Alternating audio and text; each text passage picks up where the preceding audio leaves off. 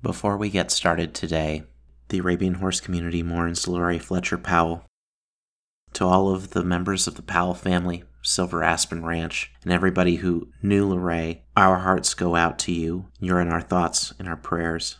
I was honored to have Luray on this podcast as a guest just about a year ago, and it was an absolute joy. We're going to miss you, Luray, but we know that you are always going to be with us with your memory to bring light to our halls.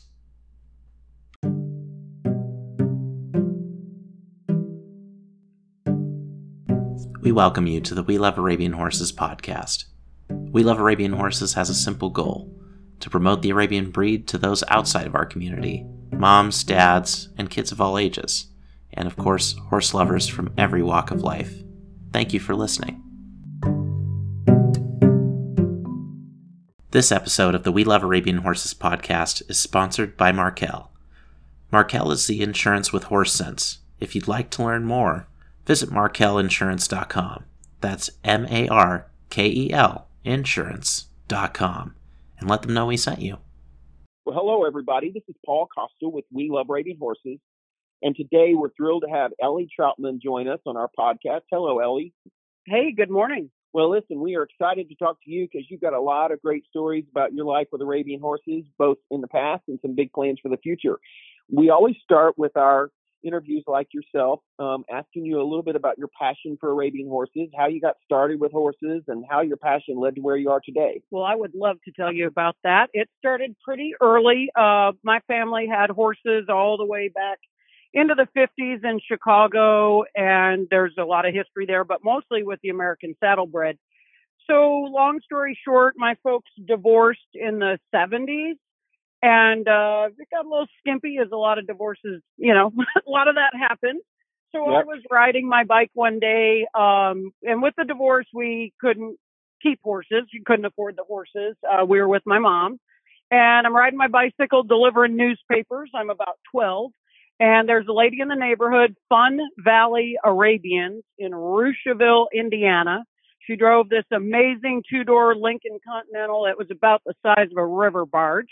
And she pulled up, and we had known her through 4 H, which we were involved in.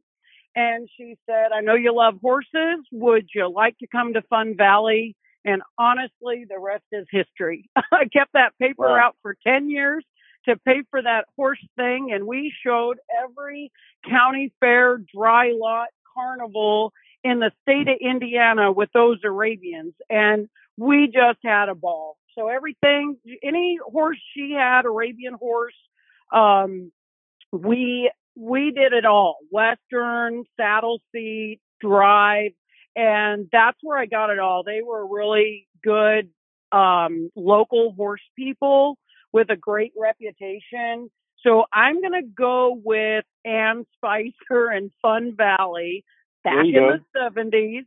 And that's my kickoff and start. And no arena, no fancy stuff, training them from scratch. And uh, that's what you really call grassroots.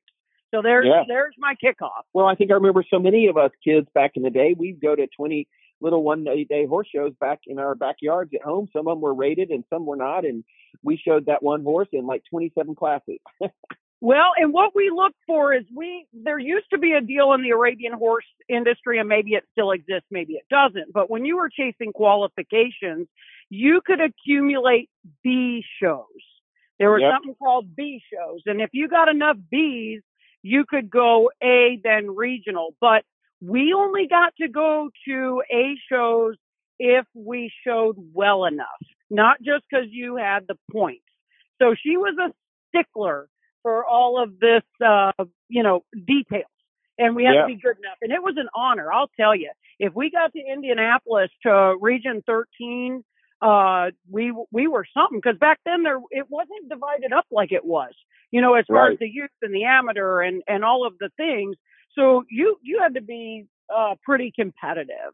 So it, it was great. Well, and just so people know who are newer to the breed, back then the years that Ellie's talking about, um, the amateur class was all amateurs, junior exhibitors. It was just one class called Amateur Western Pleasure, and it didn't have the. They did have some junior exhibitor classes back then, but they didn't have these separations like they do today. Exactly.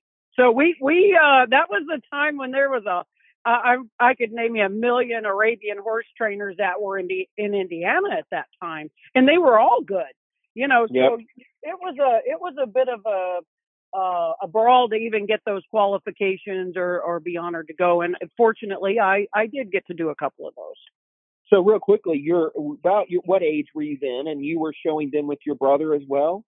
I show well I'm I hate to say this, but I'm a little bit older than uh, that pup. Uh so I started at 12 with her and I stayed with Fun Valley until I was about 22. So I Okay. spent 10 years. JT's 6 years younger. He come up behind us. He always went to the shows and helped us and um was involved, you know, just good set of hands. JT's a big boy. So uh we capitalized that uh his wrestling career and his football and his friends. So they did a lot of moving us into horse shows and so forth. So uh he he probably wouldn't appreciate that, but there you go. He he got the hands Well- on start too. Just so everyone knows, Ellie Troutman is the sister of J.T. Keller, who many of you know is a very well-respected Western pleasure and um, trainer for you know amateurs and adults and um, kids. Absolutely. He is a great trainer and far exceeded all of us. we all had a little hand in horses and, and doing and uh he's very, very talented and we're super proud of him. I mean what a what a great uh and I obviously watched his career my whole life, not just because we're related, but because JT came in when I moved over, we'll segue into what happens at 22. So Charlie Vaughn, uh, he's a reining horse guy, amateur that really could have been a professional. He was a lawyer, uh, had a lot of history in our area. And JT came on with me when I started working with Charlie. And then that segued JT into meeting uh, Brian Scoggins, Jody Strand. So so that's where the the road came to a fork is uh and we went two good directions, not not like oh we separated and went our separate ways. He went on to really excel into some of those great uh you know he was with a lot of really great trainers and got that roots base and i stayed with charlie. In fact oddly enough i still have a horse of charlie vaughn's. He's 93 years old i believe still reining horses not the arabians but the quarter horses but you guys would remember him in the 80s as winning the nationals in the amateur and open at us with those that Yeah. Tycosha uh, some great horses, some fun stories there. You can imagine. We won't go there because I'm not going to tarnish my reputation. Just kidding. Well, there you go. Or so- JT's. So, so today you um, own a farm, and just a, a quick note: both you and JT, what 30, 40 years later, are still in the business and very deeply involved. And I think that it goes to show for people like y'all and myself and a lot of folks that we've been around for you know 50 years now. So I had a, a period of time where I worked for Russ Roden, and Russ Roden was a really great Western guy over in Illinois and the St. Louis area. Worked for Red Byers, and Russ told me one day he said uh, the the most meaningful thing in the Arabian horse business that will give you longevity is always staying involved, not just training and showing, but staying involved and promoting the breed in any way you can. That's how you have longevity. And I, I believe that to be true. Russ has been gone darn near 20 years now, uh, 22 to be exact. And that still rings in my mind is, is stay involved. Well, and I think that marketing conversation we're going to get to a little bit later, but that's kind of an important part of all of our aspects in in our involvement with the breed is we share what you love, and I think that's what he was talking about, and you get involved with it so you know what you're talking about. Absolutely. And it does have, we all know, I always, uh, when I do a lot of interviews in, in different genres, uh, I'm out front here in Kentucky with a lot of just other things, as you know. And so that's, that's one of my deals is that I am passionate about this. Well, we're going to get to that a little bit in a minute. Why don't tell us about your farm, Windy Meadows Farm, and you're based in La Grange, Kentucky. Tell us just a little bit of a snippet of what you're doing there. Yeah, you're going to love this. So I am Windy Meadows, and that is the original Windy Meadows. The Griffins, who now still have a Windy Meadows in Oklahoma, this was their farm during LASMA. Now it was not part of LASMA. It was a what we call a satellite farm, and uh, the big name you'll remember is Jim Tossis. He designed this place. He he was the driving force. Talk about passionate about the Arabian horse industry. First trainer to have the mare national champion and stallion national champion in the same year. So goes back lots of history. Windy Meadows. Uh, I've been there. My husband and I. He's owned it 30 years. Uh, he bought it after the LASMA uh, shut down, and a lot of that went up for public auction. 30 years for him, 18 for me. It's as beautiful as it ever was. 150 stalls. Uh, just a really beautiful place to call home. You, you guys remember all those signature barns, tongue and groove oak and rock and wrought iron yep. fixtures. It was the deal. So that's Windy Meadows, and it's still there. I renamed it. It had a couple different names, took it back to Windy Meadows because every time I met with somebody, they're like, "Oh yeah, you're talking about Windy Meadows." Yeah, what go are ahead. doing there now? So what we're doing there now is I've been involved in several different things, uh, including we'll talk about it, movies and tourism and weddings, events. We still have Arabian horses. We still breed a couple. Uh, kind of in business with JT and Ann uh, Slate A, Onyx, we have uh, foals by them. Uh, expecting some foals. We're doing a little work so they can send their mares to Kentucky because they're in Arizona. So we have that. I have a riding program uh, that is in Windy Meadows. It's Bethany Edwards riding lessons. She uses a lot of Arabians in the lesson program, including mine. I'm limited on time to show, uh, but we still have those programs bringing kids in. We just finished up a week at horse camp, and I'm always a person that promotes a trainer trying to come up. So we have the place and the space and the time and the education. Uh, we love to help uh, somebody coming up in the industry. So that's, the Arabian part of it, still going strong. That's fantastic. Well, it sounds like you got your hand in a lot of aspects of the breed and the promotion and the, the lesson programs and um, other things as well. That's the breeding. So that's fantastic. Thank you. Yes, we, you know, it never gets out of your blood. I tell people it's a little bit like a gambling addiction. you're always waiting for that next big great thing. Yeah. Uh, you're going to pull that lever. You're going to put the money in, and uh, you know we've all come out a winner because we're still in it. So switching topics just a little bit, we have spoken numerous times about marketing, and you're doing so much great work there at Windy Meadows, and I really want to share with others what you're doing because so many of the things you and I've spoken about are easy to replicate anywhere you're located. So that kind of led from the opening with you, got involved with movies and several celebrities. And why don't we start with the movies and the celebrities um, first, and then how that led into the tourism? You got it. So, the thing I could tell everybody out there, whether you've been in this business 40 years or you're just getting started, is branding and marketing people think that's for a corporation or they think that's for something out further that's not a horse farm. That that couldn't be further from the truth. So my deal is branding Windy Meadows. It's a brand, it's a brand, it's a brand. I'm a published author. It's the publishing company is Windy Meadows. Everything's Windy Meadows. So with the movie, when they Googled looking for site locations and they came out, it was a, a really great fit. And Jon Voight, uh, is very active and hands on. So when he came to the farm and he actually, well, I mean, we work in cowboy hats and cowboy boots and, you know, we ride horses every day. It, it became a little bit of Hollywood for him. And so those are all long stories short. Uh, he chose Windy Meadows for the Hallmark movies and some other buildings that I owned and got to ride every day. Uh, he's well into his 80s and hadn't ridden since uh, a oh gosh, he had a few movies that he wrote in. And so he and I became really good friends. We see stuff the same.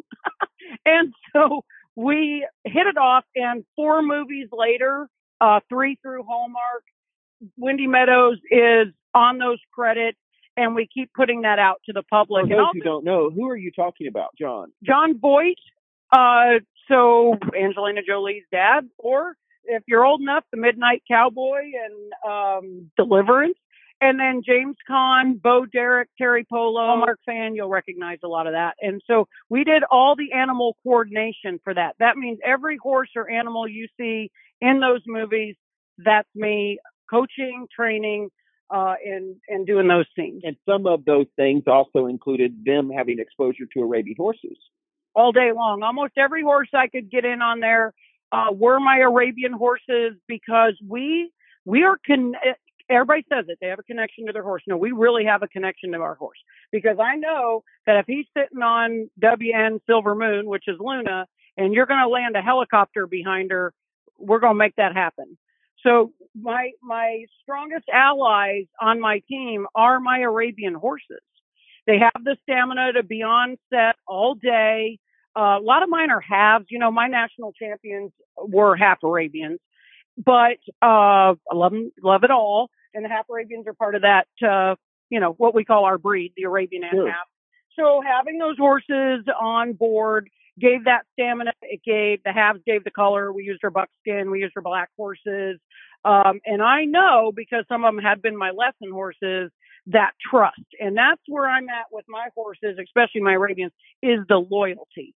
And they're they're gonna film in the dark, they're gonna film with a wolf, they're gonna film wherever I say, and never gonna back down. And I got 80 year old people on these horses. So Yeah. I can't make a mistake. I don't have a chance to redo this. Hollywood doesn't always understand horses. Cue the horse, make him eat grass. Uh, those those are intense situations. And I, I if I hurt an American treasure like Jon Voight, uh, I'd be on the tabloids. Not going to happen. Yeah. Well, and And he and Bo Derek got very involved with you in different aspects of the farm. Yes. Absolutely. And they still call, they still ask after their horses. Um, Bo Derek, you know, COVID messed us up. She loves the race horses too, coming to Kentucky. So, uh, we, I promised her we'd go do something racing soon, but they became family along with James Caan. So James Caan got to ride the, the black horse Luna in the second movie and he stayed on the horse the whole time. He almost couldn't walk. He's got a really bad back and he asked for almost every scene to be on that black horse, the Arabian, uh, the half Arabian. And it was, he wanted to take her home to California. And it was really great, the bond. I have seen uh, many pictures of him just sitting with her and her head in his lap and thinking about when he was a rodeo star back in the 50s. So that's really, really was cool. And it, it, it meant a lot. Well, that's fantastic, and thanks for that backstory. Um, let's switch now to tourism. So let's talk about the tours that you do and the other things you do with the tourism in, in your local market.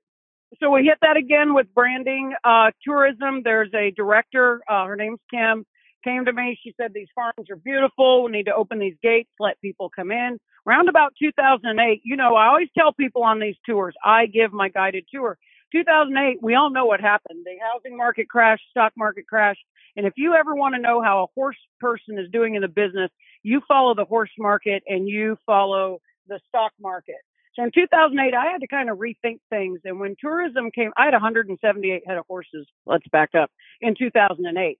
So I had to rethink how to keep all these people employed and how to keep this farm going for this longevity. And it was tourism. We opened the gates. We have, we had, uh, 2000 FFA kids that come by tour bus in the fall when, when FFA's closed. We do senior tours, history tours, you name it thousands of people come through Windy Meadows, and we do promote the Arabian horse and the movie horses, and it all goes hand in hand. We really work hard to dispel the rumors um, and and all of those things. So, Be- one, who, who is the person that set set up with you at the tourism in your local area? Who, who would they be? If someone wanted to replicate this, who would they be calling? You should have a county tourism director and a Okay. board, especially Indiana. Uh, I'd have to look for you, but Kentucky, there's some form of tourism. So if you're close to a big city, there's definitely one. But there is some kind of tourism that's funded by um, sales tax and innkeeper's tax. So wherever there's hotels, Airbnbs, uh, cabins, anything that rents, your county gets revenue from innkeeper's tax, and that is to be done uh, to be used to promote your tourism in your town. That's right. So, just as a clarification, there's tourism boards in all kinds of um, levels. So you got your local, like county. You might have city. Then you got a bigger city like Houston would have one in you know Brookshire, but they'd also have one just in the county. Then if you keep Yep. going up the ladder, you got a state one state. for the Yep. state of Texas. So you know it, there's also ones based on industry and agriculture and other things like that. So for the tourism options, um, there are quite a few depending on where you are and how populated it is. So anyway, that's how the people would get connected if y'all. That is correct. And it's super important because you may have money laying there that could be used for promotion uh, that you don't know. And so exactly. when you get involved in your, and I'm very involved in my county all the way, not just the, the tourism is beautiful. That's like a beautiful flower. Everything's great. Come to our county. But I'm also involved with animal control and I work a lot of really strong cases uh, through animal control and the Kentucky State Police. So I run the gamut and I make myself known in a good, positive way. I'm available for everybody, not just Rosie Tours, but you, you know, this week we've worked a, a horrific barn fire. Uh, about three months ago, I worked a neglect case and those horses are now at my place. So you can get involved in your county, state, region, just like you can in the Arabian horse business. You can get local, you can get regional, national, and globally. And I suggest you do that. Well, I think all that's good. So let's just say now that you're hooked up with your county and the tourism and and what are you doing? Now I'm going to set this up a little bit. We know that you've got a relationship with them and you, they're bringing people out on scheduled tours that you set up. Tell us what it is, how it works, what you're giving them when they get to the tour, kind of just the overview of that. Yes, so we have two ways. One is through the tourism. They schedule, they do our scheduling. They call and ask if we're available because we may be at a horse show or somewhere else. They bring the group out. I've set up a place they can have lunch. They get off the bus. And I'm I'm a numbers person, so I'm going to tell you we're at $20 a head and when a bus load of 50 show up, that's a thousand bucks. Takes me a 45 minute walking tour, and then you can stay and have lunch. So it is money making. It is informational. People can come back and take a private tour. You can actually call me and get a tour if I'm available. It doesn't have to be a bus because some people are like, oh no, I can't have a Miller's tour bus come in. You can have 10 people. You can have a shuttle. We did a big hospitality during the Derby. Um, big as in it was a really nice uh, farm to table. So there's there's a million ideas I could throw at you with wine pairing. Get people to your farm. That's the that's how it works. And charge people. People want to know. So the tour is a day in the life of what we do. So if we have the stall cleaners in, this is what we do. If we have the farriers, and we just give a brief talk on the history, the architecture, the horses, the movies, and all of that. Uh, we don't spend a lot of time of how much stuff we've won because I don't think people really care about that as much. But we spend a lot of time on how the horses live if they go outside. And again, dispelling those rumors of containment and abuse and all of those things like no my my horses go outside they have a window you know all of these things that people don't understand and so we give a lot of information. Okay, so I want to hit on two quick topics, and I'm going to kind of just repeat, but two two key things here. One, you're putting many people um, busloads full in front of Arabian horses. Two, right? And then secondly, yes. you you are making money while you do it. They're paying you a thousand dollars per bus to come uh-huh. there, which takes you about an hour. So you yep. could have one a week. We could have five a day. It just depends on how many get booked up. So this is a revenue producer as well. Absolutely. It really is the glue that holds some stuff together. You know, a lot of a lot of horse trainers, bless their hearts, are running up and down that road trying to make the haul of money, trying to do the deal. And in this way, right now, that that's problematic. Now I'm not running up and down the road, they're coming to me. And we put on a little show. It doesn't have to be big. If if Bethany's out uh with her Arabian horses riding and giving a lesson, we walk right in there.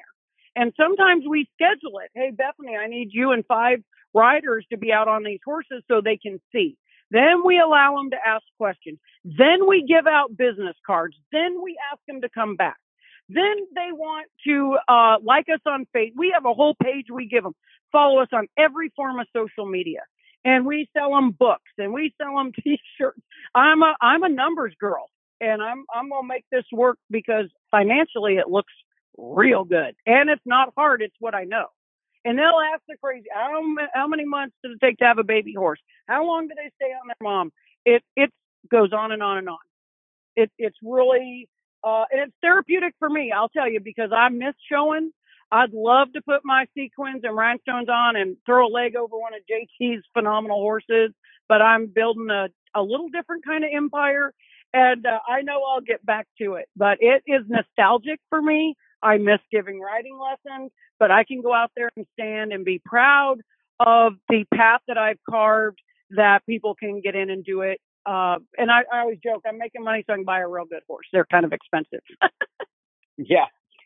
Well, listen, Ellie, you've given a lot of information and it's very, very helpful. I'm going to propose right now that if anybody is interested in chatting with Ellie more, um, that We Love Racing Horses will host a podcast, a Zoom, like a Zoom webinar, and we'll get a time set up with Ellie, and I'll host it, and we'll just have a live Q and A because I know some of you out there that are with your own farms or the club, and you could do the exact same strategy with clubs and your local horse shows, right? So, oh, absolutely. Well, and if anyone wants to, just send me a DM message through Facebook or contact me one way or another, and I'll put together a list of who wants to attend, and then we'll uh, we'll set a time up with Ellie. Would that be okay, Ellie? You got it. It would be my pleasure. And I really appreciate you sharing all those details. Is there anything that we've forgotten? You know, I want to touch on just one thing. I have a program. Uh, it's called Rest Assured. Uh, it is for people who are terminally ill or having uh, life altering medical issues that cannot take care of their horses. We allow them to be surrendered to Windy Meadows. Uh, if the person transitions or passes away, we rehome that horse to their specifications. If uh, they beat the odds and, and are well again, they come get their horse and there's no charge. So uh, if you want to know more about that, it's it's real important for people to rest assured when you're going through the hardest parts of your life. You need to not know, uh, you need to know that your horse is cared for. So that's an important so, part. I, I assume that's a national program that anyone anywhere could get connected to. It, it is my personal program, and it's you just call me, and we we brought horses in Arabian Stallion from New York. Uh, both his people passed away, and we got him uh, through the church uh, to pay to get him to Kentucky to live the rest of his life. So it's a gotcha. it's a real important program, and we'd love to chat about that a little bit as well. Okay, cool. Well, we'll cover both topics. If anyone wants, make sure to reach out to me. You can find me on Facebook or any other number of ways these days. Um, Ellie, if anyone wanted to reach out to you direct, other than through Facebook, what is your email address? I'm Windy Meadows 1309 at AOL, and that's Windy, W I N D Y, Meadows 1309 at AOL.com. That's how that's old perfect. I am. I still have an AOL. Don't well, hey, thank you so much. It's been a fantastic interview, very informative and um, hope, hope you have a great day. Thank you again. Absolutely. You do the same, Paul. Thanks for all you do. This is a really important platform, and I hope people will get involved and reach out to you as well, because without these platforms, all of us um, are not as easily connected. Well, we thank you, and we love Arabian horses. Thanks you too. We appreciate your support. And I love Arabian horses, and thank you. Hey. This is Austin, director of the We Love Arabian Horses podcast. Thanks for listening. If you want to share ideas, feedback, or want to get involved, send me an email at austin at welovearabianhorses.com.